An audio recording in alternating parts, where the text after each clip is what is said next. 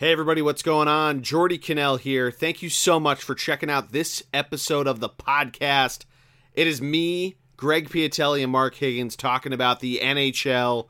We talk about everything from the first couple weeks in the 2021 season the Flyers, the Bruins, the Capitals, COVID situation, a lot of different stuff developing, and we break it all down. As always, though, make sure to subscribe to the podcast. Search the Bullpen Cart on iTunes, Stitcher, Spotify, wherever you get your podcasts. Mash that subscribe button. Follow us on Twitter. ThunderBLG is the handle there. Thunderblog Sports on Instagram. That's where you can find all of my Flyers videos that I've been doing, recap videos. Those have been getting a lot of great reviews. Join our Facebook group, be a part of the conversation. But enjoy this week's episode. This one was a lot of fun to record. Cannot wait to hear what you all think. And here we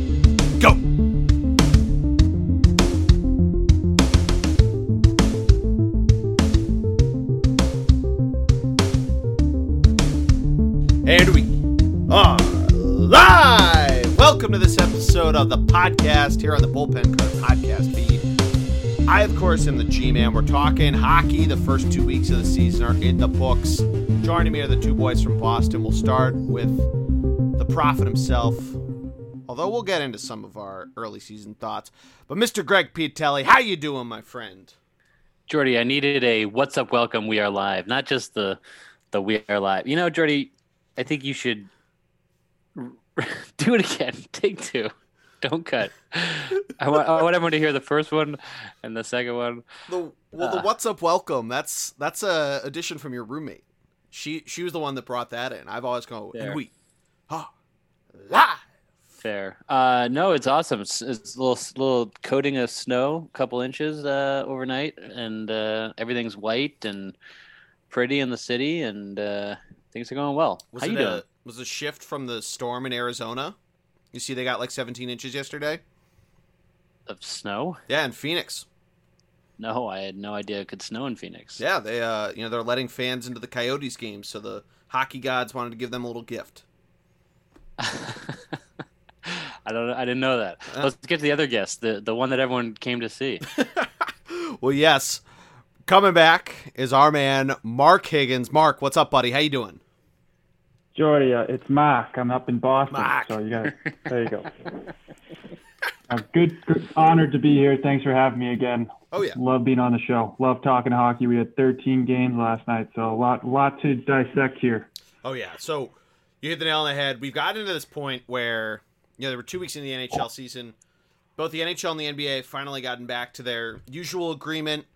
The NHL gets Tuesday and Thursday. NBA gets Monday, Wednesday, some Fridays and it's great. We got a ton of games last night, a lot to follow along with. Um, awesome for if you're a fantasy player, gambler.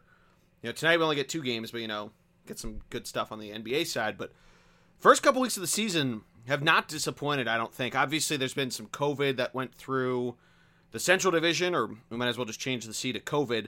And uh, we had we had a little bit of news both in the West and in the East divisions, but let's just jump into the immediate impressions from the season so far. Greg, we'll we'll jump over to you. What have you what have you seen? What have you been surprised by? What are your thoughts? Uh, to me, it's the thing that's surprised me most is just how much of a dogfight a lot of these divisions are going to be, and it, and everyone is just going to beat up on each other, right? If that makes sense. So it's you know one day the the the Rangers get spanked by the Devils, and then the Devils beat the Bruins, and the Bru- you know what I mean, and then the Bruins beat up on Philly, who sweeps Pittsburgh, and Pittsburgh beats Buffalo and the Islander, and then the Bruins lose the Islanders. So it's just every team, each division, I should say, is just going to be a grind to get to the end of the season. And I think ultimately the team that stays healthy and teams that that can avoid getting suspended for COVID ultimately will, uh, I think, prevail and win out in, in the long run. So we have a couple teams that have probably played themselves out of the playoffs at this point so far in the season, but for the most part, everyone's still in it. And I think uh, it's going to be a dogfight the whole way, which is exciting. I think night over night is going to change who who's in first, who has the most points, and and it's just going to be. I think it's going to going to come down to the last week. No one's going to be able to rest their stars. Yeah, which is uh that's exciting. You hit the nail on the head with the baseball format. We've seen it in the East, it's been back to backs, but we actually had a four game in a row series a la baseball between uh, the Coyotes and the Golden Knights, which is pretty insane. But it's pretty cool, and it, I feel like teams right now the goals are off the charts unless you're Arizona, Dallas, or the Islanders. It's basically that. Uh, Mark, though, I want to hear your thoughts. What are what have you been impressed with? What are you surprised by? Yeah, just uh, harping on what Greg said, it's impossible to predict like who's going to win any given night. You can predict the over, you can predict the under, and you know if if a team might lose by you know over two goals, but just picking a winner any given night pretty darn tough. Um, this is going to be the type of season it's going to be just compact, nonstop hockey every single night. And I see, I notice some teams are doing 13 forwards and 5D to compensate that. I think that's, I think Vegas is doing that. It's pretty interesting strategy. Maybe some other teams will follow that. Uh, but yeah, I mean, I'm pretty. One of the biggest surprises for me is Montreal. They're, I didn't realize the youth movement they have going up there, um, alongside the veterans they have with Price and Weber. Uh, they could be a wagon moving forward. Um, and something that's not really surprising is the Islanders. They've played what they played six games and they have 11 goals for, just typical Islanders. And yeah, I, I mean, you'd think that they'd adapt and, and try to get some more scoring there, but they haven't. Um, 11 I'm, goals against too, though. Yeah, it's, even yeah. even goal differential. But the Sabres 21 and 21, so it's at some point you, you think it's going to probably come to a head. Maybe because of the back to backs, eventually does it add up or? does it keep going? Do the Islanders use their low defensive style, the Trotz hockey, if you will, to you know wear down the division? You know that's what they did in the in the playoffs, and that seemed to work for them. So let's Mark, see what happens. Uh, Mark and Geordie, before we get your take on the first half of the season, Geordie. Actually, no. Yeah, let let's half. get your half. It's two weeks. First first week. Let's get your let's get your take, and then we'll get into the Canadiens. No, I uh yeah, I mean what Mark said. You know, it's Montreal being one of few teams to not lose regulation. The Capitals, who did have players suspended for COVID and still went out and, and uh, beat the Sabres. Granted, one was in a shootout, but the Canadiens and, and, what they've been able to go, it shows that last year wasn't that much of a fluke in the bubble. You know, a lot of people were like, oh, they're playing the Penguins. This is going to be easy money on Pittsburgh. And they grinded out the Penguins. They grinded the Flyers. And, you know, f- one game goes another way. Maybe they go to they go to seven games. That six game matters a little more. Where the Flyers kind of pulled away at the end.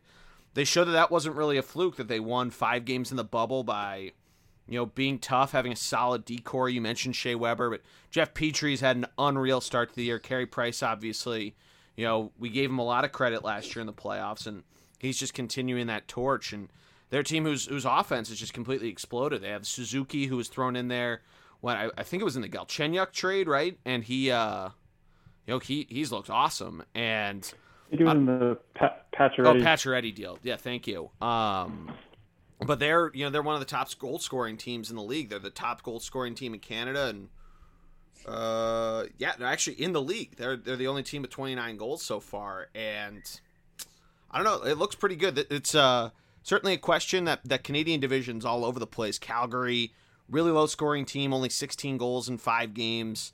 Uh, Vancouver, slow start. Their defense has really slowed up, which that's probably one of my bigger shocks. We were talking a little bit off air of our predictions. I thought the Holtby experience was going to be, you know, an immediate fit, and he maybe needs to settle in a little more.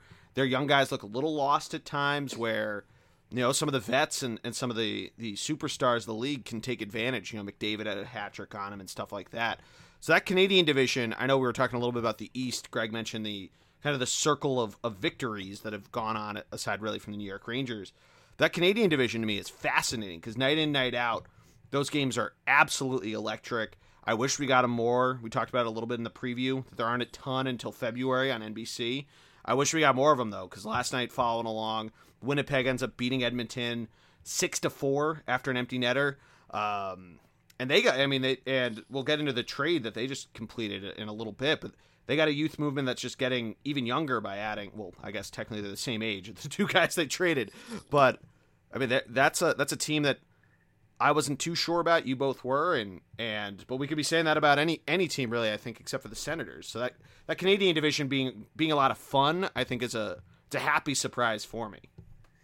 Yeah, and and Geordie, you mentioned it um, previously before we had any pods, but like I think there's two games on NBC SN that that are actually coming out of the those Canadian divisions or, or something crazy. Yeah, it's, I don't know the exact stat, but it's zero until the middle of February.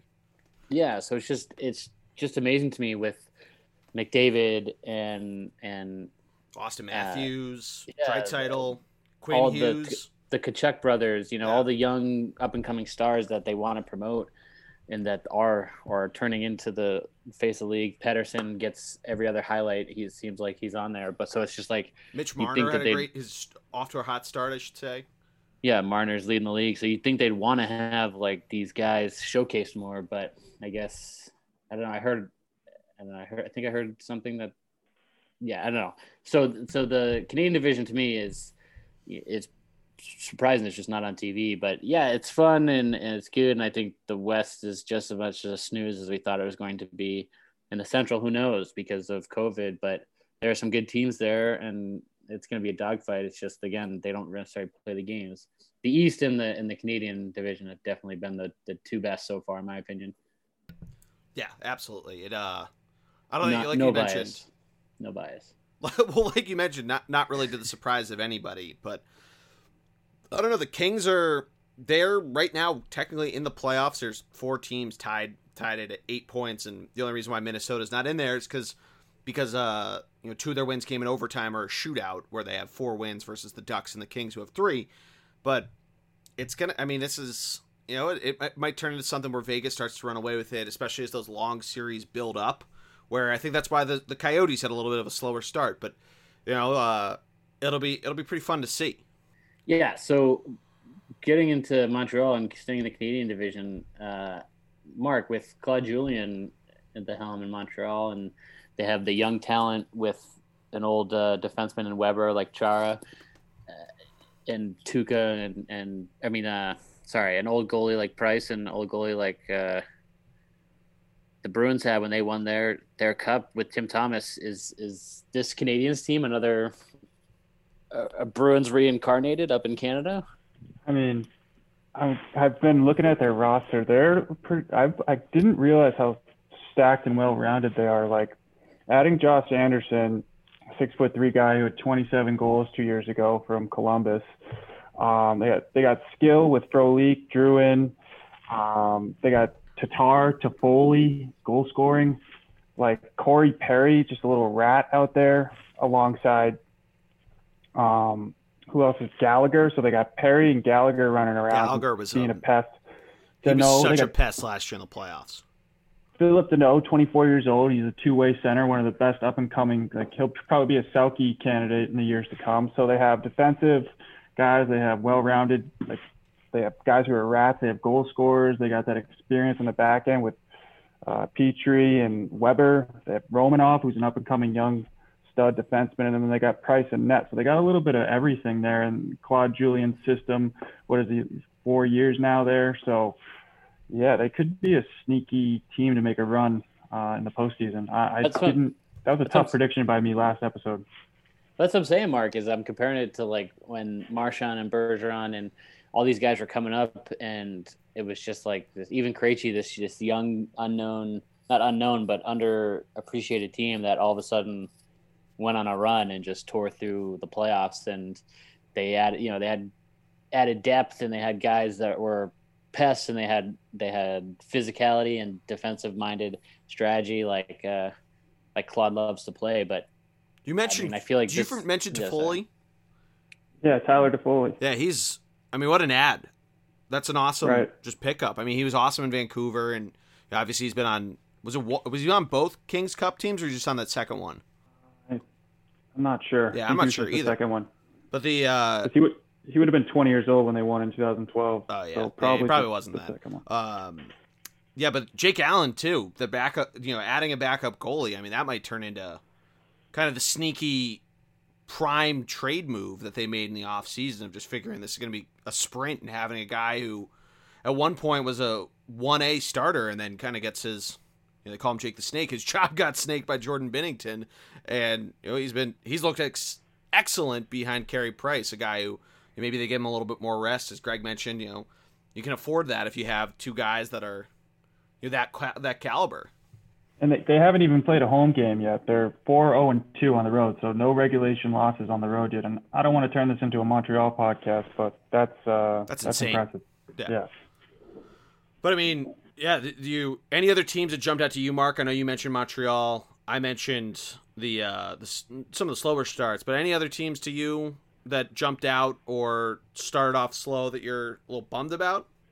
Um, I think everything seems to be right where I thought it would be. Uh, Vancouver's gotten off to a slow start. Um, could be some goaltending issues up there with 34 goals against. Yeah. Leading the league. Yeah, it's tough. Um, Rangers are one, four, and one. That's a bit surprising to me. Um, I think that's them, just youth coming out Yeah. of the slow. You don't really have a guy that's setting setting the tone. You know, they uh, a lot of their vets have either left or kind of, you know, I don't I don't want to say you know, just not that experienced enough, but they haven't been in the playoffs in the last couple years and. They've rebuilt on the fly, kind of, and, and I just think it's just youth. That's probably a large part of it, and a young goalie who probably just I think it, uh, it also goes back to it. like, yeah, I agree, Geordie, and I think it also goes back to like you, the the that first line last year had such a breakout, and it's so hard to repeat once everyone knows and has time to like, I don't know, study you, right? So I feel like that is a huge factor as well. That's definitely a big surprise for me as well. I, it's something that I, I mean, I obviously had the Rangers in the playoffs, so that's I mean, little surprising Zibanejad had Zibanejad had 75 points last year in 57 games, so he has two points this year in six games. Slow start for him. They did make the bubble last year, the playoffs, but I don't think they made the regular. No, they lost. I believe they lost to Carolina in the first round or the qualifying round. Uh, but yeah, that's actually a really good point that they didn't really get it up then either, and you know, obviously, uh, you know, Lafreniere. yeah. Well, yeah, they they actually do have a pretty you know Lafreniere and and uh, um, he just scored K'Andre Miller. He scored his first goal last night. You know, so you know the I would say the future is bright, but I I just think kind of to go against Greg's prediction. I just think it's tough for the uh, the first year to look at what uh. It, I think it's just tough to, to kind of throw them into the fire this year with how to play the Bruins, having to play you know older, experienced teams, and all that sort of stuff. But I guess though on the flip side, the Devils, maybe to Greg's point of they didn't have the breakouts, nobody really knows how to defend them. They're uh they're right in the mix right now. So who knows? Maybe it's just a slow start, and the, the Rangers get settled in and, and figure it out. Yeah, I mean, going back to, I mean, the rookies, you know, that's sort of great transition by you, Geordie, but that's got to be the biggest storyline here is these kids coming in right away Oh and God, and yeah, Lafreniere. You talk about Lafreniere, this year's number one overall pick. You look at Jack Hughes last year, he was n- non-existent for the whole season. Then all of a sudden this year, he's factored in all but one of New Jersey's goals uh, in all their games. So, and he's had an assist or goal in all of them. So it's just like that kid is is the real deal, and Yeah. and you just wonder.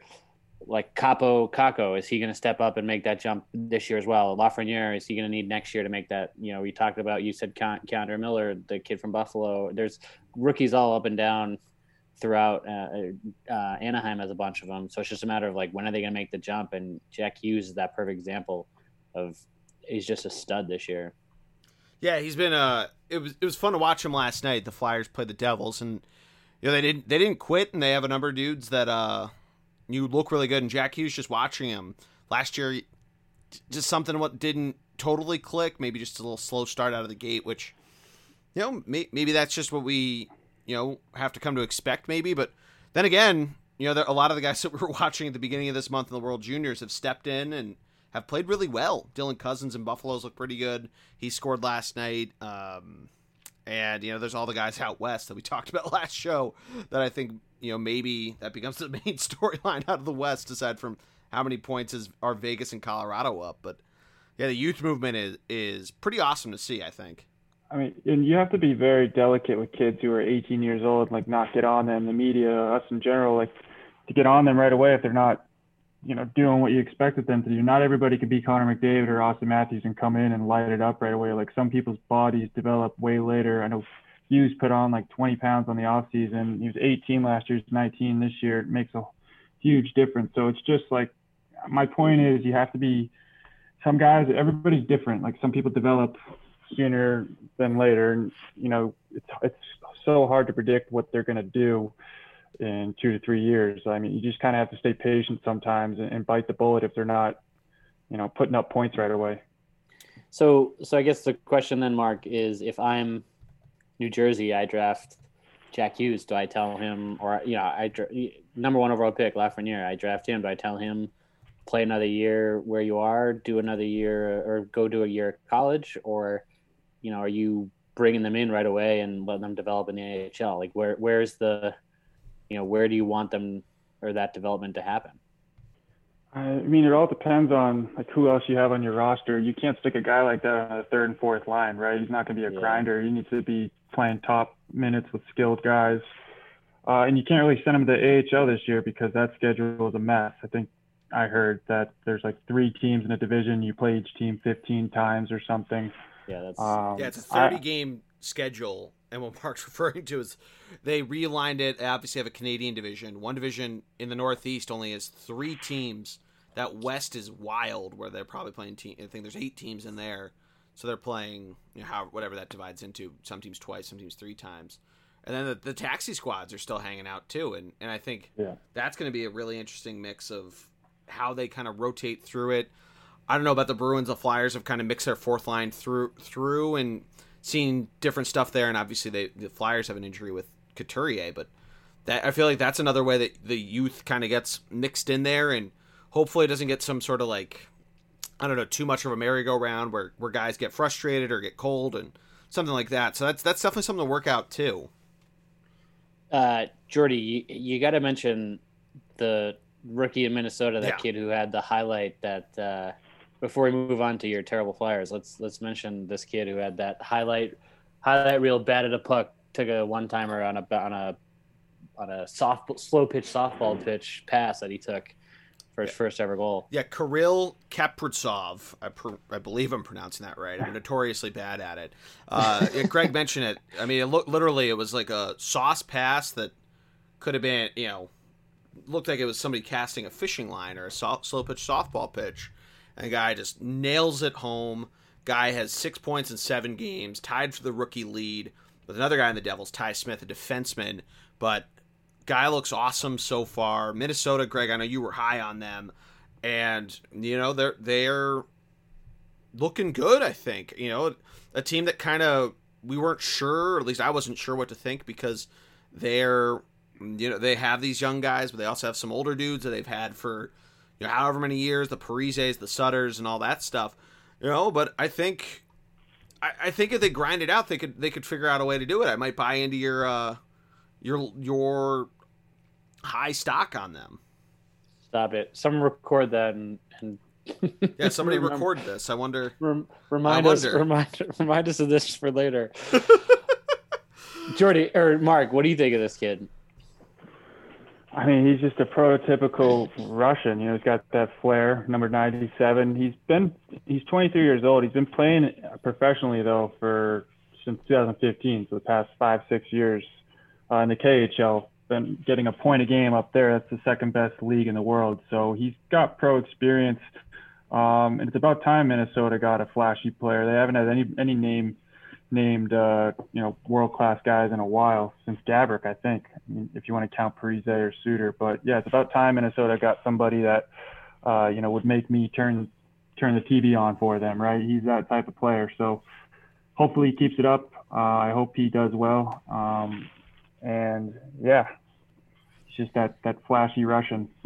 You mentioned his number, and that's been like the you know people wear their numbers based yeah, on their birth same year. As David like was he born in 1997? Yeah, yeah, both like, of them. Yeah, Sidney, yeah. Sidney Crosby. Yeah, you know, they, they they wear their number based on their birth year. Yeah, Is it isn't Patrick it crazy Kane. to think? Yeah, Patrick Kane. Do you think it's weird to think that we're getting now to a place where these kids, they unless they wear like one zero one zero two zero three. We're gonna have OO birth years in the in the NHL. In the NHL. Yeah, Jack Hughes, two thousand one. Yeah. Jeez. I guess we're just old, but holy shit. What's Quinn? Is Quinn a ninety nine? Uh, I don't know. He's older though, right? But, yeah. Yeah, yeah you're, he you're, older. Oh, he's only a year. Is he two that? Wow, Jesus. Uh, regardless, you mentioned the Flyers. We didn't mention we mentioned off the top, but we didn't really talk about the trade. Should we do that first before we jump into our two teams? Um, no, let's save it. Let's save it for the All end. right. Keep keep the people wanting. This is the meat of the podcast. Okay. All right. So the Flyers, you know, I've been doing the recaps. I know Greg's loved them. Um, you know, the season started off on a interesting note. Two blowout losses, one to the Bruins, one to the Sabres.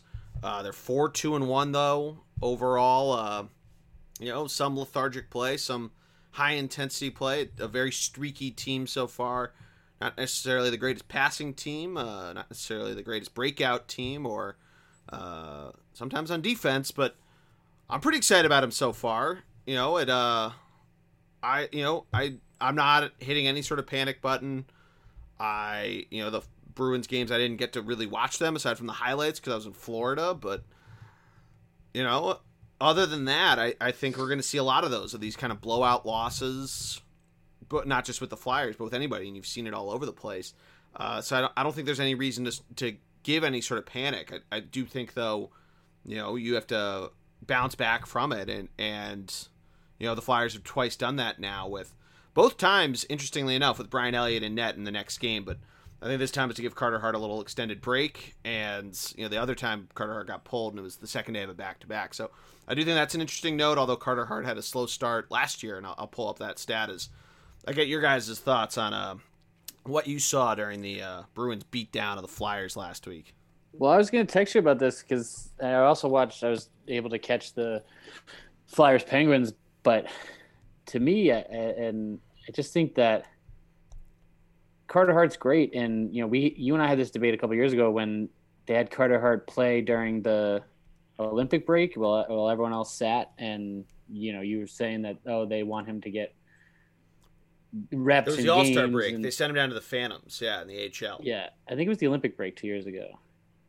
Uh, two years ago, would no two, three years ago when the Olympics happened, he was still in the WHL. It was two years ago, his rookie year. Well, the point is that they, they I, I thought then, and I think now too, they just overplay him, and that's why he has these dud of games, and he just he has these games where he, I feel like yes, he's young, but goalies they need that time, they need that rest. You know, they're they're playing so much, they're wearing, you know, they're sweating a lot, they're they're working harder than anyone else on the ice, and I feel like they they especially Carter Hart sounds like he needs it more than anyone else, and to break his stick over a post, and which is uncharacteristic. He's a very even keel. Like even in the biggest moments, he's a guy that that doesn't let emotions get the better of him.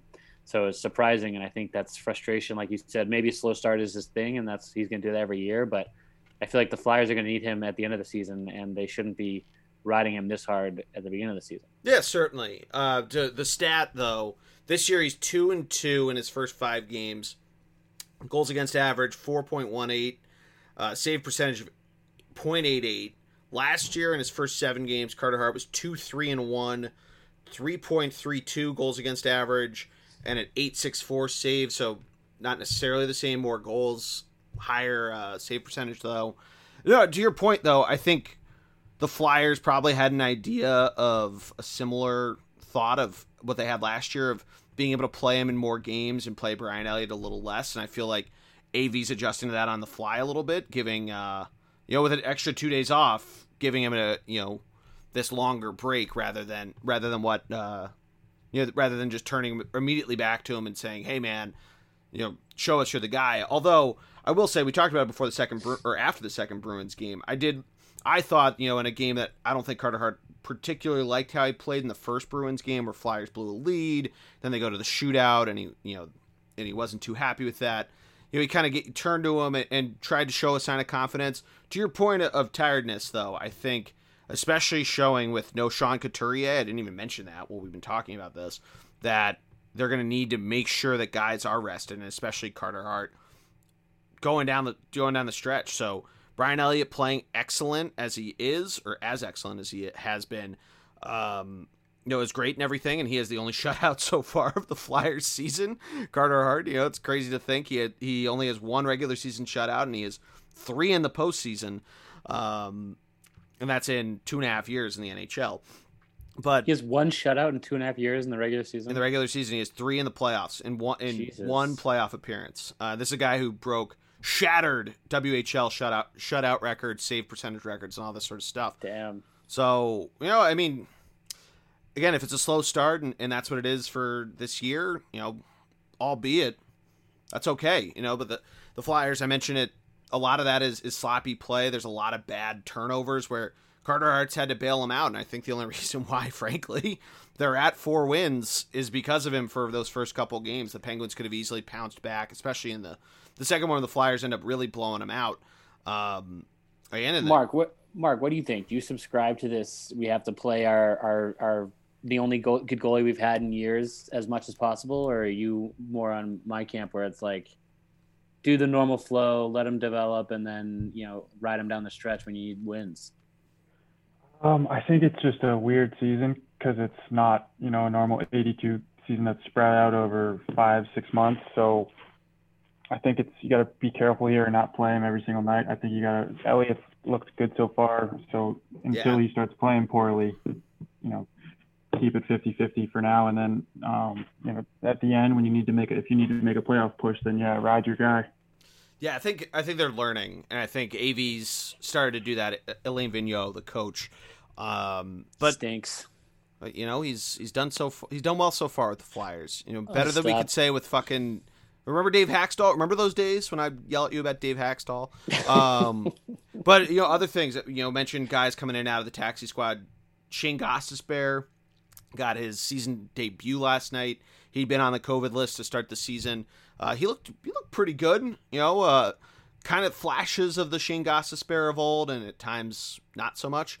But so that that's a hopeful sign. Guys like Connor Bunnaman, guys that we kind of saw bounce around the lineup for a little while, basically through this time last year when they started that point streak. Um, they've actually looked pretty good. Uh, we mentioned it in the beginning of the show, or the beginning of last show. Nolan Patrick has looked excellent. He has two goals, one of which last night, uh, and you know I, I, am pretty excited about about different guys. Konecny once again, just off to a hot start, scoring goals, and JVR. Yeah. Yeah, JVR, Jersey James, as they called him, because they uh, stop went, it. went to his near, you know, near his hometown. You know, uh, North North Jersey kid. Uh, Greg, you love Americans. Why are you pissed off about this? UNH, UNH. Hey, UNH, UNH kid. Um, uh, I'm pretty sure he scored. Actually, did he score the? Did he score the uh, the fourth goal when the when the Bruins blew that 3-0 lead? I feel like he was a huge part in that comeback. Uh, Simon Gagne was the the fourth goal in that uh, game seven, but he was a part of that of that huge part of that 2010 team. Yeah, I feel like that's why. I mean, obviously, I like him because he's when he's on Team USA, but I feel like I have this negative taste toward him because yeah, then, of, of that series. Well, and then and then he was in Toronto forever, so that's probably that probably doesn't help you either. Um, yeah, the, the, one of the still a trade I was pissed off about. I'm glad they brought him back, but uh, the last guy, well, not the last guy, because a lot of guys are up there. Kevin Hayes, Jake Voracek off to a hot start over a point a game. Those guys. Claude Giroux, though, has now officially become the most tenured captain in Philadelphia Flyers history, past Bobby Clarke last night. He uh, racked up a few different points. He had a pretty, pretty nice deke around a number of Devils players that led to that Nolan Patrick goal. Uh, so, congrats to Claude. Uh, he'll. It's kind of crazy that he's now the most tenured Flyers captain because he's rode it out through one of the most tumultuous times in Flyers history. Although they missed the playoffs three times, they didn't win a playoff series until last year under his tutelage. Um, so you know, I think looking back on the Giroux captaincy will be uh, interesting as a Flyers fan. I'll put it that way. Geordie, is he a Hall of Famer? Giroux. So it's funny. He's uh, what second on the team in assists? I think second in points. He'll get to a thousand games if he if as a flyer if he keeps. I think he's hundred away. He's close to his 900th game. I don't know if he's a Hall of Famer though, because he needs. I don't know how many total points he has. He has a ton of assists, but I just don't think he scores enough. The playoffs, I think, is something that'll if he ever really needs to garner a ton of votes, he needs to have some sort of real dominant playoff run. Going back to 2010, you know, you had guys like Ville Leino, who was almost a you know this one and done flash in the pan rookie uh, Danny Briere was was a crucial part of that team too, and Drew was more of a role player. And then he's really well known for the huge hit on Sidney Crosby in 2012 in the in that series where the Flyers and Penguins, you know, really put the the stamp on the Battle of Pennsylvania. But other than that, you know, especially since he's been captain, hasn't really led the way. He's you know a lot of other guys, Konecny being one last year, have been the uh, the main points getter. So I don't I don't know if he's a Hall of Famer. I'd love to see him take off because it's it's turn off it's turned into something where whenever the Flyers have a slow start, it's trade Giroux, trade Voracek, and and you know somebody else has said that on this podcast, but and other people have too. But it's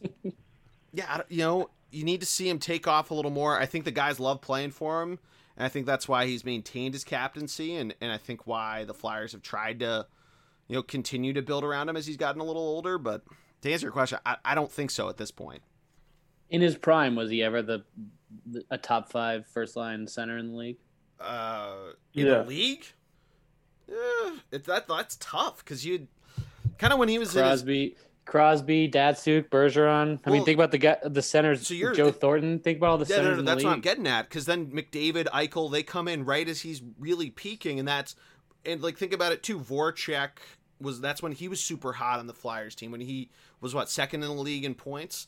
Um, granted, Drew a couple years ago had hundred points, so I can't like dog him that he's never had this dominant year, and then he doesn't even end up getting a finalist for the Hart Trophy, and he's only like seven points behind McDavid. But um, so he's had you know he's had extensions in you know in flashes of greatness, but I think without a without some sort of signature playoff run, I feel like I, it's just tough to think. He's just had a long career, and that and that's awesome and everything, and I appreciate everything he's done for the franchise. But yeah, I don't. You know, he's probably a Flyers Hall of Famer. He probably doesn't get his number retired. That's probably because he'd have to get in the Hockey Hall of Fame that way. You're skirting around it. You could just say no. It's okay. I did you, say no. I you can say before. no without betraying him. Yeah, it's okay. Um, yeah, that's a great recap. Mark, any other questions about the the great team from Philadelphia? Um, not that I can think of. I mean, Geordie touched on everything. I was going to mention uh, how the Ghost did, and then um, Nolan Patrick's hot start, but I think uh, we've covered everything. Yeah, the other well, we mentioned the Couturier injury. There's been a couple others too. Phil Myers, we talked about last show. Um, yeah, uh, you know, tough there, but they'll get healthy eventually. And the guys that filled in for him have, have been decent enough. We'll put it that way. Yeah, man. Let's look I mean, at your Bruins. yeah, we could talk about uh, the, the the Boston Bruins. The, yeah. You guys were worried Boston about Bruins. them. I thought they were going to be an excellent squad, and I think I'm correct so far. So you're welcome I mean, for me believing in your team. I had them in the playoffs. Uh, I had them in the playoffs. It was it was always going to be you know a, a, show me year, especially for some of these young guys who are stepping up. And Nick Ritchie, I think, has been the biggest surprise of the season. I I came into the year thinking that he was a bum, uh, and he. Yeah, because of the power play, he's he because Pasta's been hurt, hurt, and he's on power play one. He's been uh, scoring goals and having a great, you know, to the point where they moved him up from the sec from the third line to the second line. So I mean, you look at these games. First game, shootout win. Second game, overtime loss. Third game, regulation one nothing. Overtime or shootout win versus the Flyers. Six to one versus the Flyers. Uh, another overtime loss last or overtime win last night. They're just. It's just I would just love them to win a game regulation and and stack up some of these six to one flyer like games against the Flyers and just keep keep that momentum going more than anything else because it's just getting these overtimes and shootouts. I don't think I can handle it for 52 games.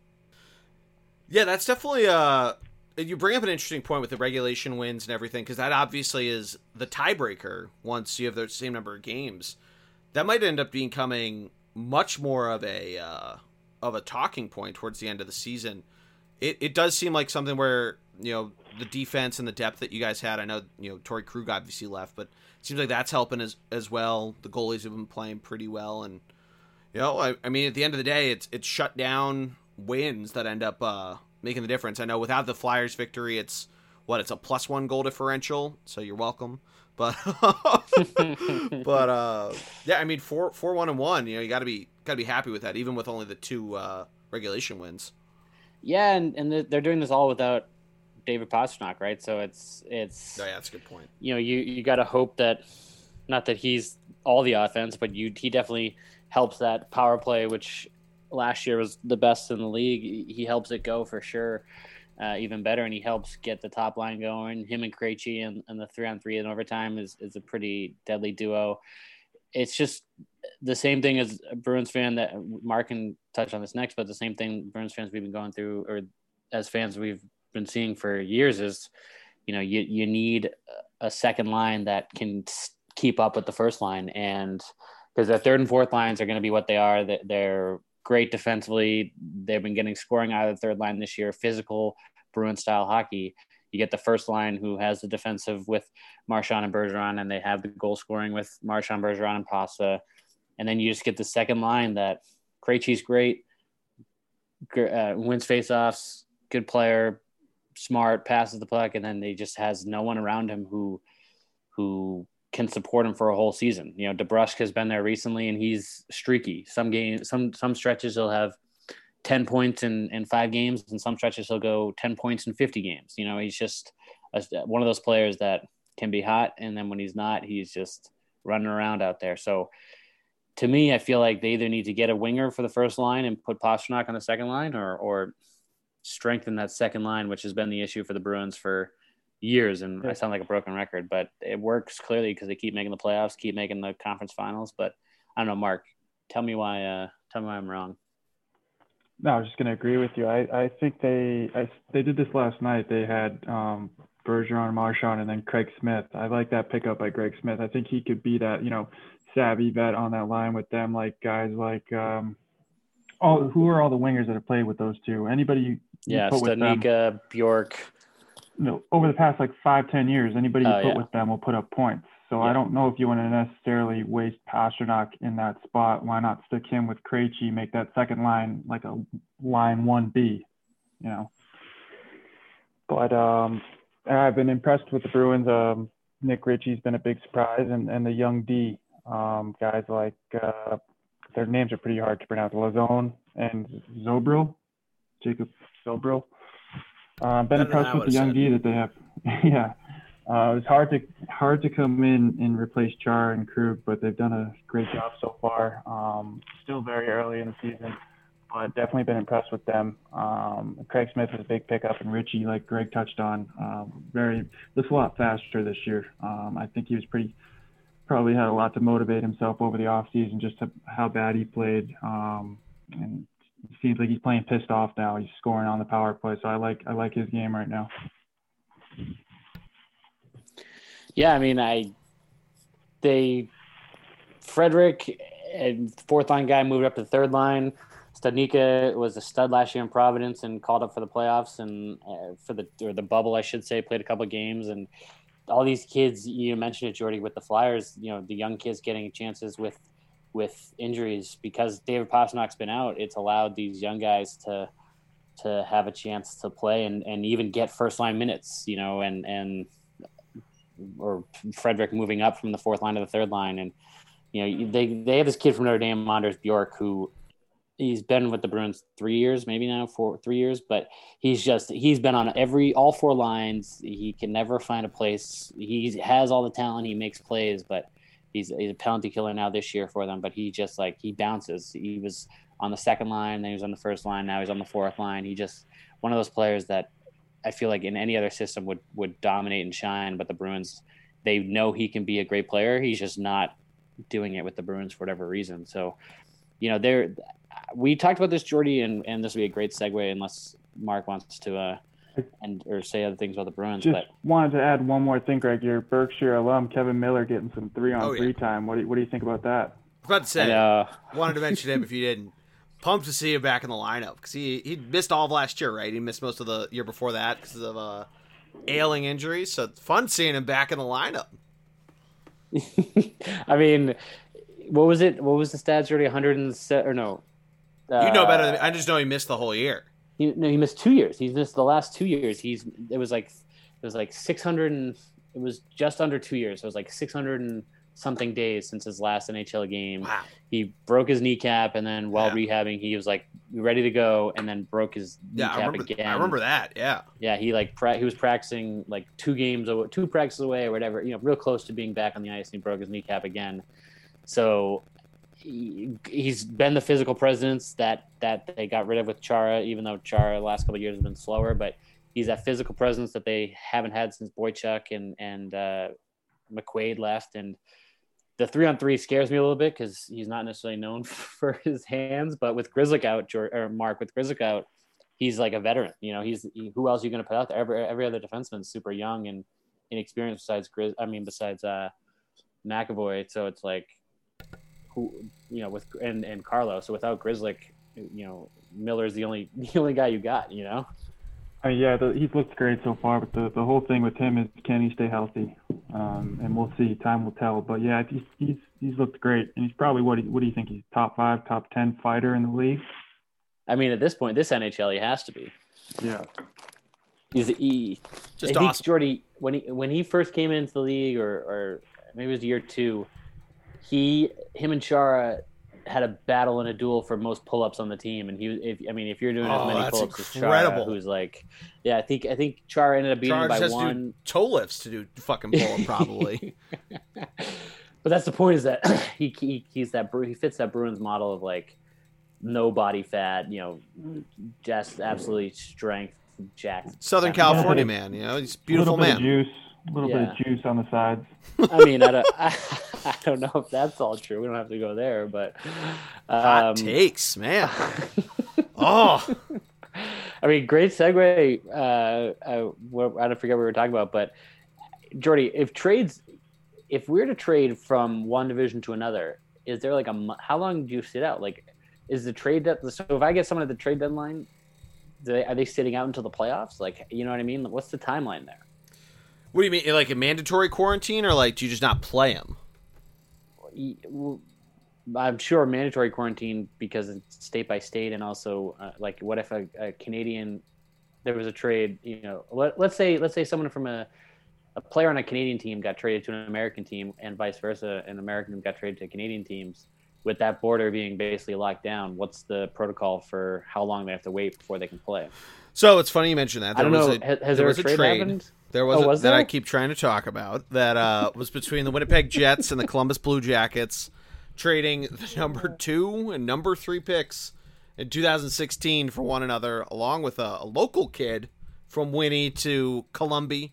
That wasn't a good joke, but uh, yeah. So, so Patrik Laine, who had actually had a decent start to his year, and and a guy who sometimes known for taking some shifts off, hadn't really and Pierre Luc Dubois, who really took his last shift as a Blue Jacket off and was benched for the rest of the game, um, got swapped. Yeah, the, if you haven't seen the the final shift of Dubois' Blue Jackets career, it's, It's a men's league shift. It's a men's league shift. It is. It's a men's league shift. Like literally, you see nine skaters skate past him one way, skate past him the other way. He's like, he's tur like he basically does like a spin. You know, it's it's incredible. It's just nuts to see. He like kind of throws his stick out a little bit as if it's like Harry Potter, and it's a little little swish and flick, Wingardium Leviosa. Nice. Um, yeah, you know, had to throw it in there. But um, I'm trying to find here whether or not they actually have to quarantine. There, there has to be some sort of an exception. But um, yeah, the, the swapping of them, along with uh, I'm trying to find the the kid's name that's going to Columbus with them, with Laine, but it's uh quite the swap, I'd say. Dubois kind of came onto the scene pretty well last year, and Laine obviously has been a, you know a big name in the NHL for the last couple of years. But Greg, you were talking about first. What do you think of the trade? Um, I mean, did you mention it was like the first two and three picks to was was it the first time I think you're two right. and three. Yeah, I sent it to two you? and three. Yeah, What was it? I sent you it.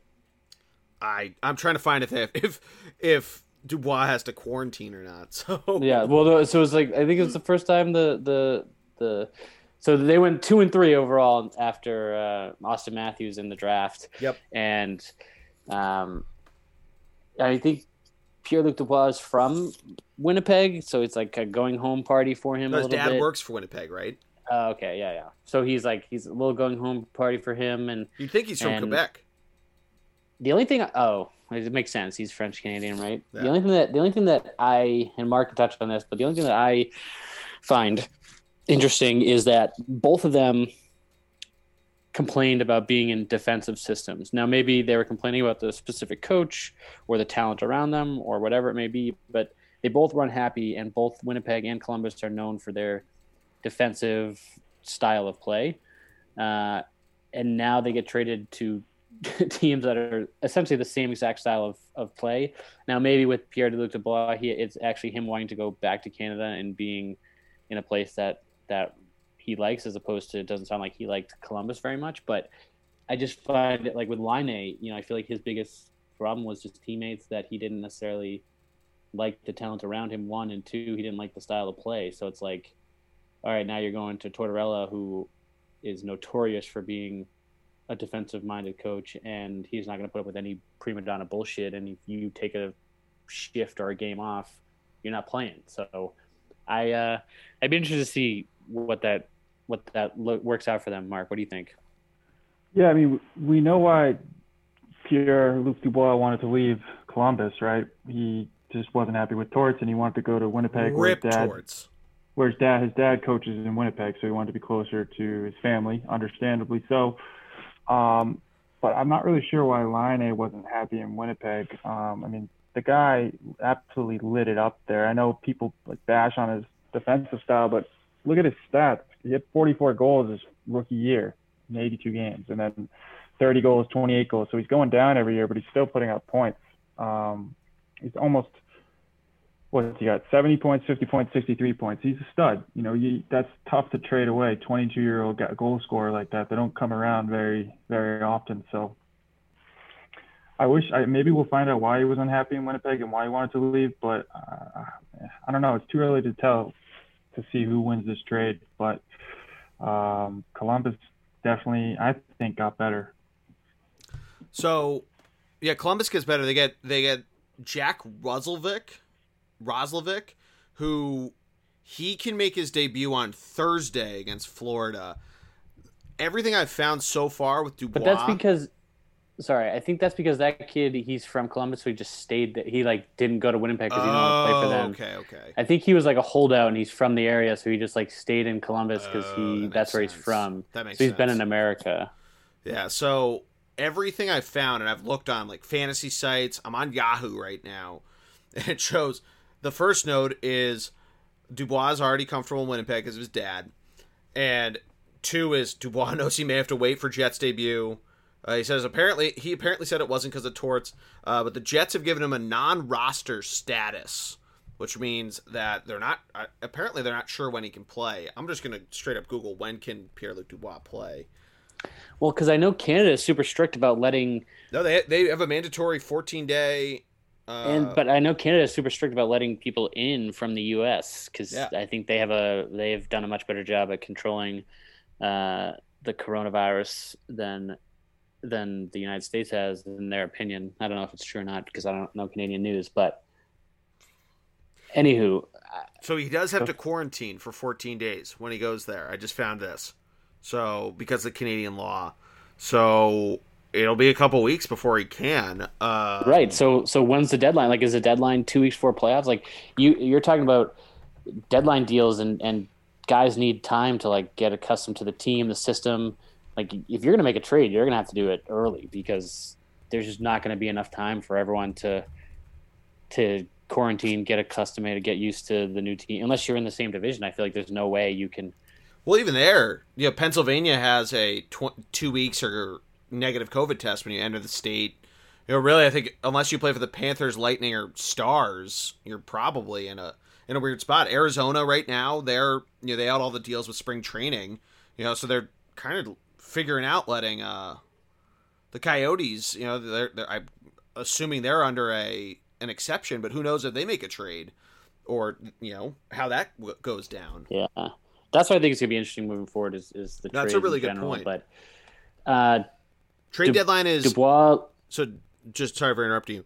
Trade deadline's April 12th. Regular season ends May 8th. So it's about a month. So you'd have time for Yeah. somebody to quarantine and, and be ready by then. But um, So Dubois, Laine, Mark, this season, next season, you know, who who who's a workout better for? Laine, Dubois, Winnipeg, Columbus. What do you got? I think it's going to work out for Columbus because they desperately need goal scorers, and he's a world class goal scorer. Uh, I'm not going to get too complex about that. He's legitimately a world class goal scorer. He's got he's huge. He can snipe. Uh, yeah. One of the best shots in the world, wrist shot, slap shot, one timers, uh, and that's what Columbus needs. And I mean, if he can buy into what Torts is selling, that's a big if. Then I think they'll win this because uh, I mean, guys like that don't. There's not many of them in the league, and he's still super young, and he had 44 goals when he was 18. So yeah, I think yeah. I think they win. I agree. I agree as well. I agree. Hey, uh, great transition by us again, Geordie. What happened with Washington? Mark, I know you're passionate about this. Washington COVID. What happened with that? With the Capitals? What did they do? So, the Capitals. A number of their players were. I mean, sorry, r- real quick. The transition game of of of me today in particular. Oh, it's excellent. Has just been off the charts. Can we talk about that? Uh, you, uh, Greg, you were always great at transitioning. Just, I don't know why you're. A, I don't know why you're so shocked by this. Just a pro. Just a pro, an absolute pro. pro. Real pros. What do you pro. think, Mark? I, I have a question for you guys. So it was four Russian players in a lock in, in a hotel room gathering together. Um, you got Ovechkin, Kuznetsov, their goalie Samsonov, and then one of their defensemen, Dmitry Orlov. Four, you know, legitimate guys on their team, all have big roles. Um, just hanging out in the locker room when they're, you know, they're on the bus together, they eat meals together, in the shower together, in the locker room together, they're on the bench together, breathing on each other, celebrating when they score, uh, and then they get dinged for hanging out in the hotel room together. Um, what do you they're just having a little Russian party in there. Who knows what they? I was going to ask you, what do you think? What do you think they were doing in there? Four Russians just hanging out. I mean, they probably have vodka that's strong enough to kill COVID, right? Like that's why they that's why they didn't have COVID. That's why Putin told us, right? Nice. Yeah, I mean, I I feel like it's bit extreme. I don't, I don't know, like you said, Mark. Like they're sweating on each other. They're sitting on the bench. They're, you know, they're they're using the same towels. I'm sure there's water bottles being Thousand shared. Percent. So it's like, what? What's the difference between that and sitting in a hotel room? And what if their hotel rooms are connected? You know, the door. There's a door that connects both rooms. Like how? Yeah, I don't think it's they're just, staying. In, I don't think they're staying in hotel rooms that have connecting doors. All right, you never know. But like, it's the whole thing's so Ovi weird. has to have like a mega suite, right? I, I think presidential. I, I think that they. The more I think of this, I think they had to have been doing something worse to get dinged that that badly. Something had to have happened. Maybe they were actually out somewhere at, at a club or something, or doing something fishy. I'm just speculating. I have no idea. But to get dinged that, to get punished that badly for for that seems a bit, uh, you know, just too much. What do you think, Geordie?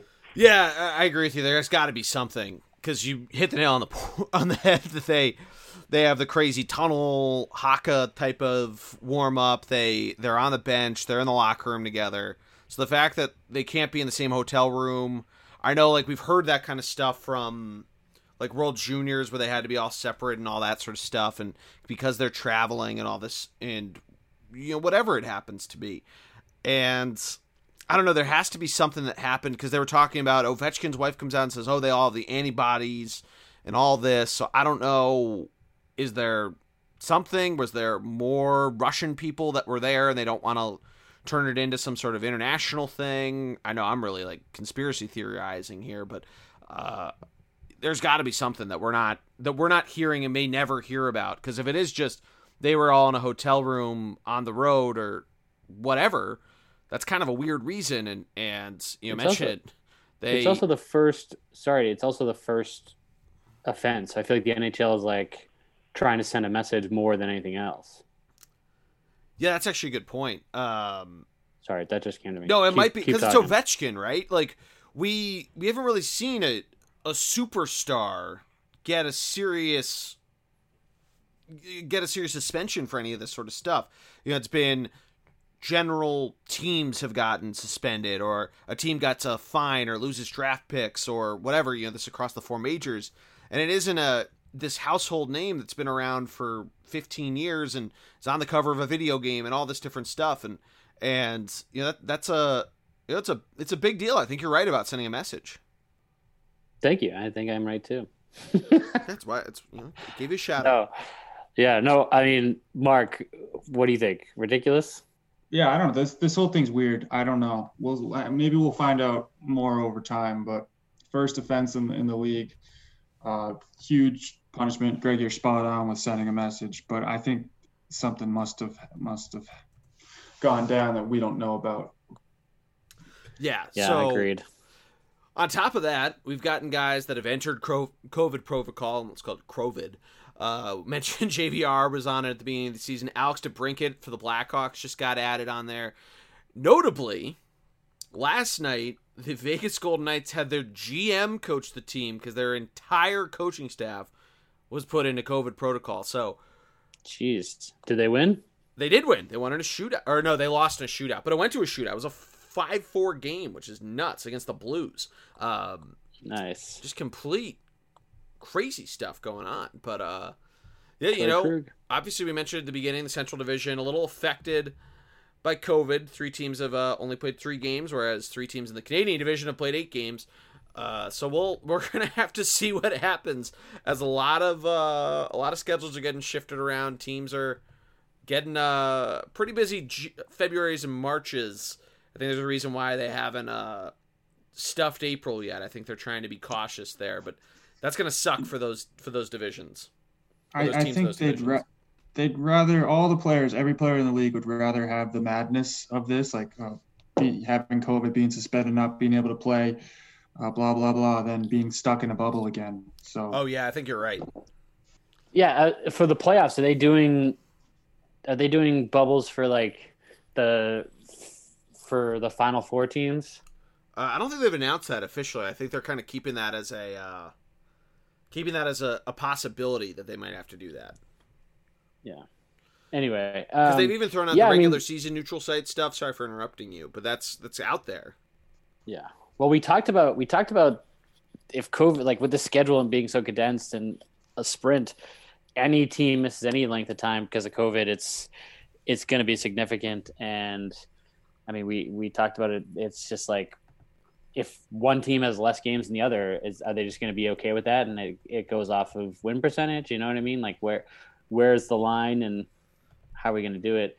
I think it depends on I think it depends on how bad some things get. Like if the Central Division gets really ravaged, like if Tampa ends up getting something crazy, you know, people are going there for the Super Bowl and something happens, you know, who knows? Who knows if people are bringing it from Boston?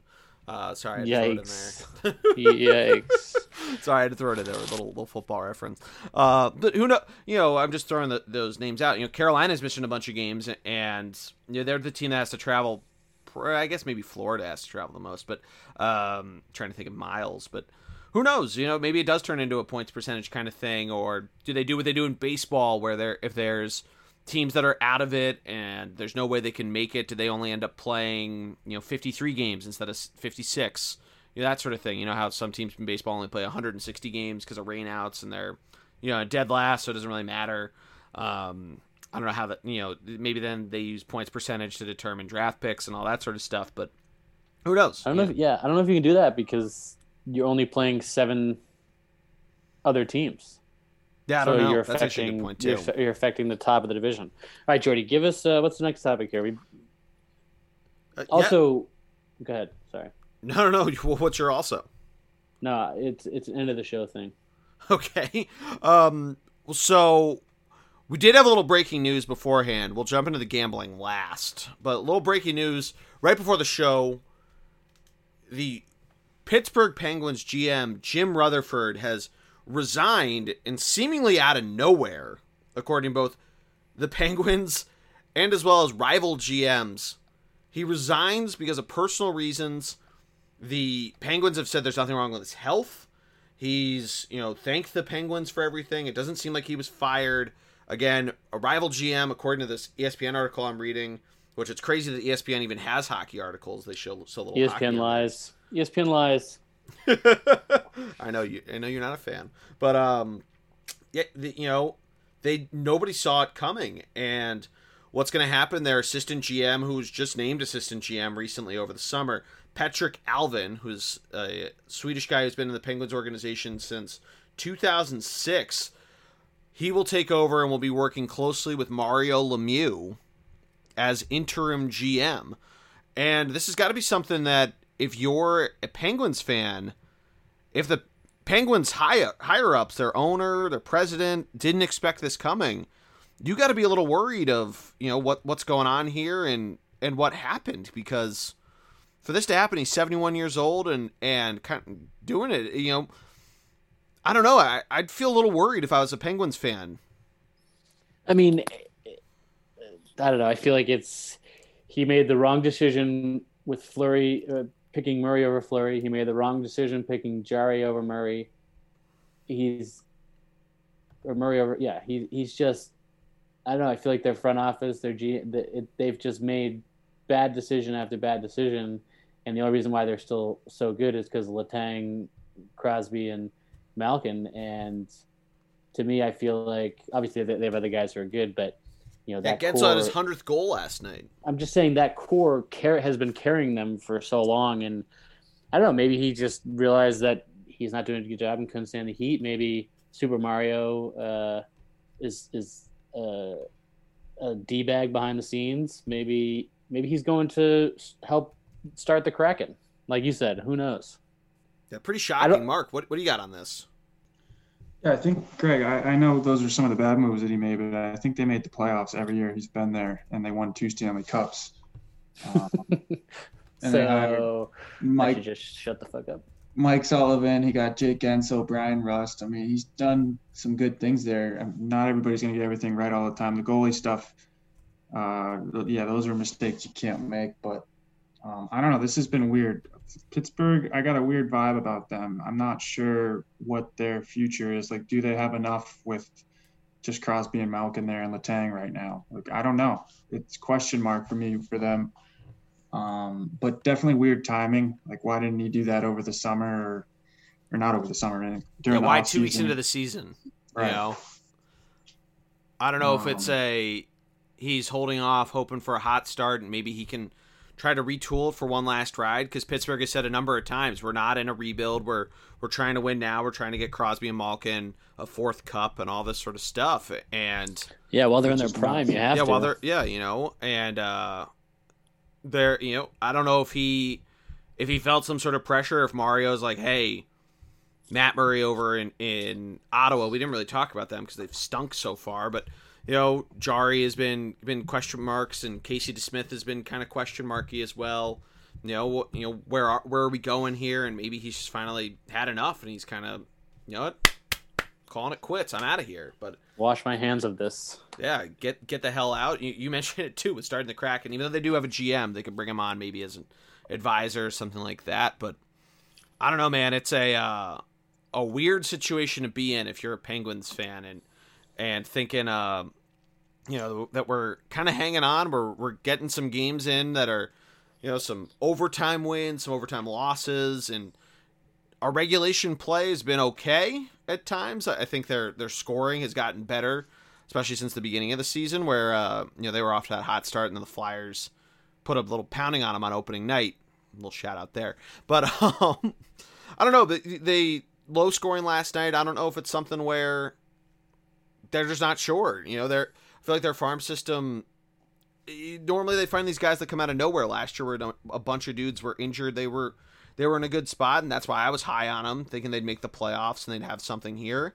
But maybe Rutherford saw something. He maybe didn't like having to juggle the taxi squad and all the stuff with uh, the AHL being weird. I don't know. It, it's uh, it's kind of crazy, but we're either going to look amazing or we're going to look like absolute fools when the truth goes out. Oh yeah, I mean this literally came out 30 minutes before we recorded this, and so about an hour and a half ago. Um, but yeah, guys. So the last topic we had before we have Greg's mystery topic, gambling. Mark mentioned it off the top of the show. It's hard to predict who's winning. A lot of it's because of this baseball style schedule, and I think a lot of that too. Overs have been absolute money. Um, I've been adjusting up some overs from five and a half to six and a half or six to six and a half to get some underdog odds, and have been slamming past it. Shout out me.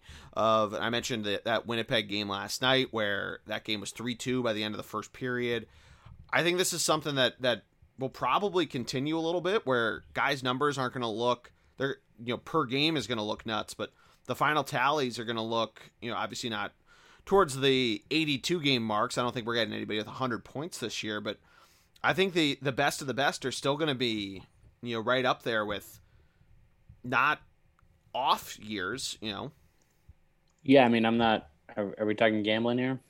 Sure, yeah, you gambling, kind of just an analysis of that, you know. Uh, I'm not the gambling guy in the podcast. That's Mark. Uh, Mark, what do you I- think? I'm not the biggest gambler either. I did a two dollar two dollar fifty cent parlay last night and won thirty bucks. Let's there you go. Oh, Marky. I had Hey, Pittsburgh plus one and a half against the Bruins. I had Winnipeg plus one and a half versus Edmonton. So my strategy here was I'm just not really picking money line. I'm just doing it. Get. I'm predicting that teams won't lose by more than two goals. Well, it's kind of nuts too that we've had a lot. That's a really good point. We've had a ton of late goals. Of Florida last night scores with three minutes left. They end up winning in a shootout, and we're getting just we're getting these games where where teams aren't out of it. We mentioned you know a lot of overtime games. I feel like that's going to continue going because I don't know if it's that players are are dogging it and that's why there's more goals or or something where you're It's never early. quite There's out no, of it. the- yeah, there's no preseason. It's early, right? Yeah. The stamina's not there. I wonder. I wonder if it'll start to eat like it'll start to even out, and we'll get less and less of this as we move forward, like later on in the season. Yeah, it'll be it'll be really interesting to see. But that's a really good point on on taking the reverse puck lines of it.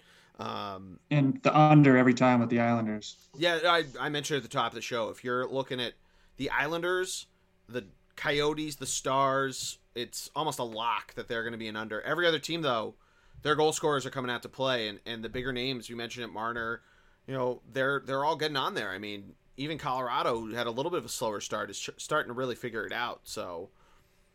I don't know. It's exciting, Yeah, and I think we're going to see a lot of big names have you know these pretty incredible point per game years. I yeah, I mean, I don't know. I think I think Mitch Marner is a perfect example of that, right? Yeah, and I mean, you know, we've had how many games where teams have scored six or seven goals? You know, you can't say that about last year, where overs were also a dime a dozen. You know, I- Yeah, I mean Carter Hart's breaking breaking sticks. I agree. It's it's uh it's a crazy year. yeah, you know, I believed in the Bruins, so that's what I get. That's what I get. Greg, what was your final you thing you had? I know Um, you guys mentioned the Kraken, and I, I just had a question. Like, at what point is there going to be too many teams where the talent like it takes a hit? Right. I think NFL has 32 teams, MLB 30, NBA 31, NHL. I think they have. Uh, 31 NBA's still right now. thirty. Yeah, NHL's thirty-one. But 31 NBA started now. to talk about expansion.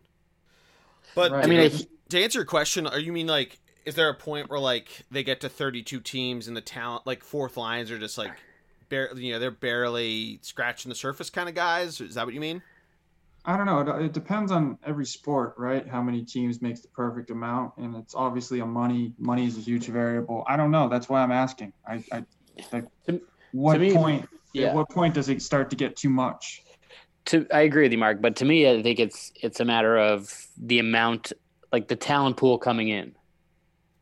Right there's there's at this point, is there a big difference between the first line and the fourth line of teams? Right? Is there a big difference between the second line and fourth line? Like where, like back in the day, originally teams. That's because there was only you know, let's say a handful of colleges that did hockey. There was only there was only a handful of players who actually played hockey obviously we're from the northeast so it's different because everyone played hockey but i feel like as more and more kids play youth hockey and, and more and more kids worldwide come to the nhl and i guess the talent level the more kids the the larger the talent you would assume like the more chances i guess of finding talented players there are. Um, but i hear what you're saying. Is is there cause for concern about you know diluting the talent and watering it down? And and I mean no I, yes and no. I don't I don't necessarily think so because you look at almost every team has a young superstar stud. Almost every team has you know e- like Arizona last place team Clayton Keller is an absolute stud you know the Rangers they have two first round two number one overall picks or number one number two overall pick in the last two years uh, Detroit yeah they don't really Dylan Larkin, but that's about it, you know. And and Chicago, obviously, they've had young guys, but they also got hurt. And then Ottawa, we talked about their their young Russian superstar and Brady Tkachuk. So it's just like to me, I feel like the the talent pool is great. Like the younger generations, there's more and more players playing, so I think there's a more chance to like find superstars. Yeah. Yeah, but I think at to what point does that too, run out? To that point too, like think about World Juniors of how many guys were from non-traditional markets. You know, they had a number of guys from California. Auston Matthews, I know he's been in the league for a Yeah. few years now, but he's from Arizona. You know, so we're starting to see that resurgence or that Right. Or even I mean look at look at Germany. Like Yeah, Germany. That's really five point. years ago was nowhere on the hockey scene at all, and now all of a sudden they're they're a top team. Yeah, so I, I, I, I don't know if it gets to beyond the Kraken if they're going to try to be the first team to get to 33 or 34 teams. Um, you know, I feel like I don't know. I, I'd, I'd want to see baseball and basketball get there, and it's, it seems like this team's picking up with basketball for 32 and baseball. I feel like eventually it'll get there. If if not, I know there's always the you know art, theorizing articles that get thrown out of, of it and you know, your, Greg's favorite website, ESPN, had their whole thing of saying that there was going to be a global baseball. I don't know. I'm throwing shit out there, but I don't know. I feel like 32 will be a good experience. We'll see where they're at, and and you know, I feel like we'd probably be more likely to see relocations before we get to more expansion and, and really serious dilution. I feel like I feel like the NBA would be dumb to expand. Not dumb, but would not be. I, I just feel like the NBA relocating is not smart because, or sorry, uh, expansion is not smart because Yeah, yeah, I mean, Mark is the NBA guy in the podcast. Geordie and I are just casual fans. But I mean, Mark, correct me if I'm wrong, but there are some teams in the NBA that have been bad for years and just don't have a superstar and will never have a superstar because they're not a top market. NBA is all about promoting individual players and not necessarily team by team. And, and players want to win and they want to promote their brand and their market and in top places where they can do that, not necessarily sitting in Memphis where they're getting no buzz and no other superstars want to go there. So I feel like there's there's a handful of teams in the NBA that just have been terrible for the last 15 to 20 years and will not be good for years to come because their superstars will just leave. Yeah, Greg. I mean, just let's do the math. NBA teams, how many guys are like in the rotation? Seven or eight. yeah, so seven or eight. Yeah, they make a huge impact to their team success. Rather than hockey, you got 20 guys, the whole team unit, everybody's chipping in. Um, it's just different. So guys, yeah, the hockey in hockey, the the the, the difference between the best and the worst is, is is much closer than the NBA. So I think I agree with you. I don't think expanding is good for the NBA. I think they should have less teams, and I I think it will work out in hockey. But um, moving on to the to the Kraken, I wonder if they'll get the same perks that Vegas did. it sounds like they are. I, I don't know if uh, now the teams had kind of that that uh, you know The trade us this experience of getting the, the, ex- the, ex- yeah. the experience of getting filleted by Vegas and then Vegas going to the cup. I don't know if teams will allow it to happen again, Yeah, exactly. it's it sounds like Mark they're getting the same exact rules, like the exact Yeah, same for- rules, like play, team, draft, yeah, teams can only protect three goalies. They can only protect what at seventy. They can only protect or sixty, whatever it is. They're they're Yeah, there's the they're options. getting yeah they're getting the same same rules that Vegas got. I think what you know Geordie references all the time, but Vegas was making deals of like, hey, give us a draft pick and we won't take Patrik Laine, or hey, give us a draft pick and we won't take. So Vegas tried to build not only for the now, but they build for their future. So so that I think I don't know if teams will do those deals anymore, but I don't know. You never know. Geordie, quick question. You can't can't look it up on the fly. Six guys you can protect on the Flyers. Who are you protecting? Um, Drew Voracek. What is it? So- And if you're in your first two years, you don't have to. They're automatically protected.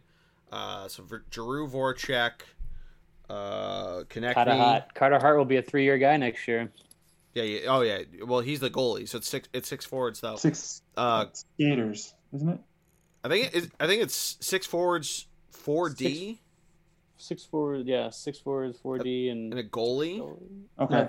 Yeah, That was maybe three it's more than that, but um, yeah, Konecny, probably uh, Oskar Lindblom. Joel Farabee. No, I think he's automatically good because this is his second year. That's why I was Right. asking. But it's based on next year. Next year will be his third year. No, I think it's if they're in their first two because Konecny, Provorov, I think even Gostisbehere, I think they were all automatically protected um, Oh, nice. in that for the Vegas draft. So I think I think All right. Farabee's fine. Um, who would be a sixth? Uh, probably Nolan Patrick. I think you probably want to. You don't want him getting getting yanked from there. Uh, I'd need to see a roster to to really boil it down. I'm trying to think who else is like a, a pending free. Oh, Kevin Hayes. You have to protect him. Um, I've just come to terms that's probably going to be JVR that's getting swiped from the Flyers. That's that's all I've really come to terms with the, the expansion draft. I would get rid of Voracek too. Ah, Voracek. I love Jake Voracek. He's, he's Gritty's too, cousin. he's- I, I like him too, but Yeah. I mean, I'd rather trade him and get some value than let him get swiped.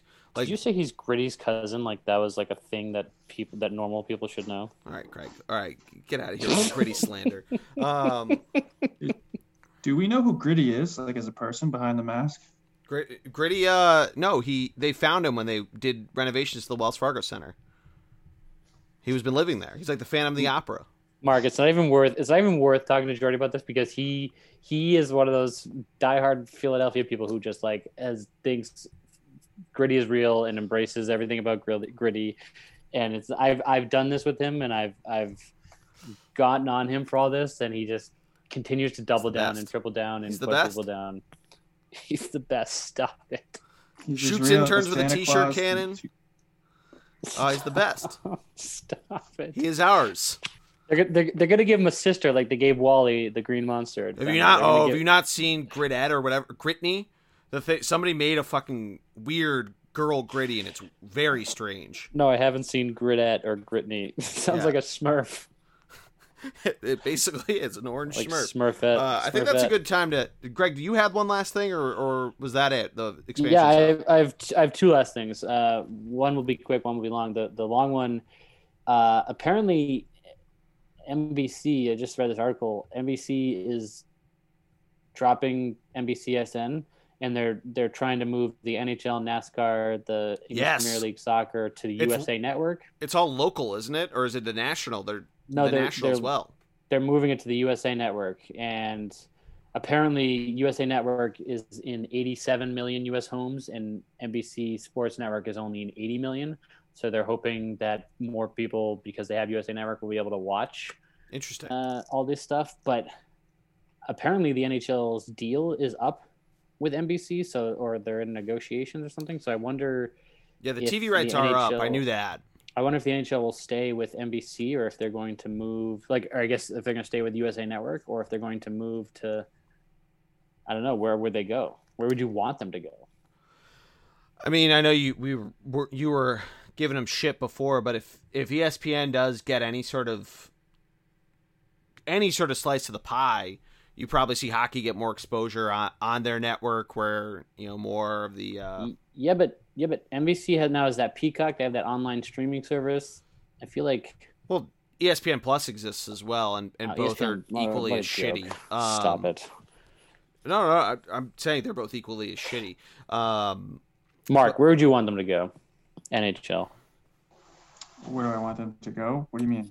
Do you want them to stay with NBC? Do you want them to go to ESPN like Geordie's trying to convince me? Do you want No, them I, to? you didn't let me I- answer the question. I'm telling you that they go to ESPN, they get more exposure, and you don't have idiots saying hockey isn't a major sport, which uh, we don't need to dive down that. Well, path, well, listen, listen, listen. The reason why the reason why the NBA has has been so successful is because they signed with ESPN, and ESPN only is going to talk about sports that are on their. That's what networks. I mean. Yeah. So And- like that they're, they're they're talking about the NBA because it's on their network. They're not talking about the NHL because it's not on their network. They talk about college football nonstop because it's on their networks. Yeah. So They're But- not the worldwide leader in sports. They're the worldwide leader in whatever's on their programming channel. that's a good point. That's a fair point. Yeah, like they don't even follow. They don't even cover soccer, and that's probably the most popular sport in the world. They do show soccer on like on Sports Center. They'll show it on the top ten and stuff like that. No, they'll Yeah. show the MLS because they they host the MLS finals on their network. Come on. But let's also be honest. Hockey is, you know, it's an expensive sport. Not everybody. It's it's not applicable to Sure. a lot of people in the country. Sure, that's a fair Yes. point. So what network are we? Uh, Fox? I- I are we want them I to was talking? just, so you didn't let me finish. I was going to say Fox. I think Fox would be a good a good transition. It's a good point. I just want them to bring back uh, Gary Gary Thorne. Gary Thorne would The be the from- best. Oh, nice. That's was all was I want. Fox? Fox was That's the glow awesome. puck. Was Fox? I was gonna say, was Fox the glow puck, right? Yeah, Fox was glow, glow puck.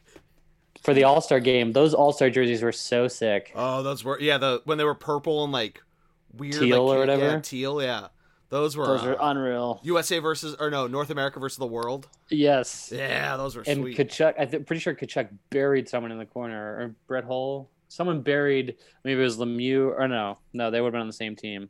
Someone, I just remember it was, it was like All Star game was actually hitting. Yeah. Uh, and then my final thing, comment here, Geordie, is uh, there's a certain someone who claims to be an NHL fan and wants to be on this podcast and texted you about it privately. And I think if they want to be on it, that person they know who they know who he is.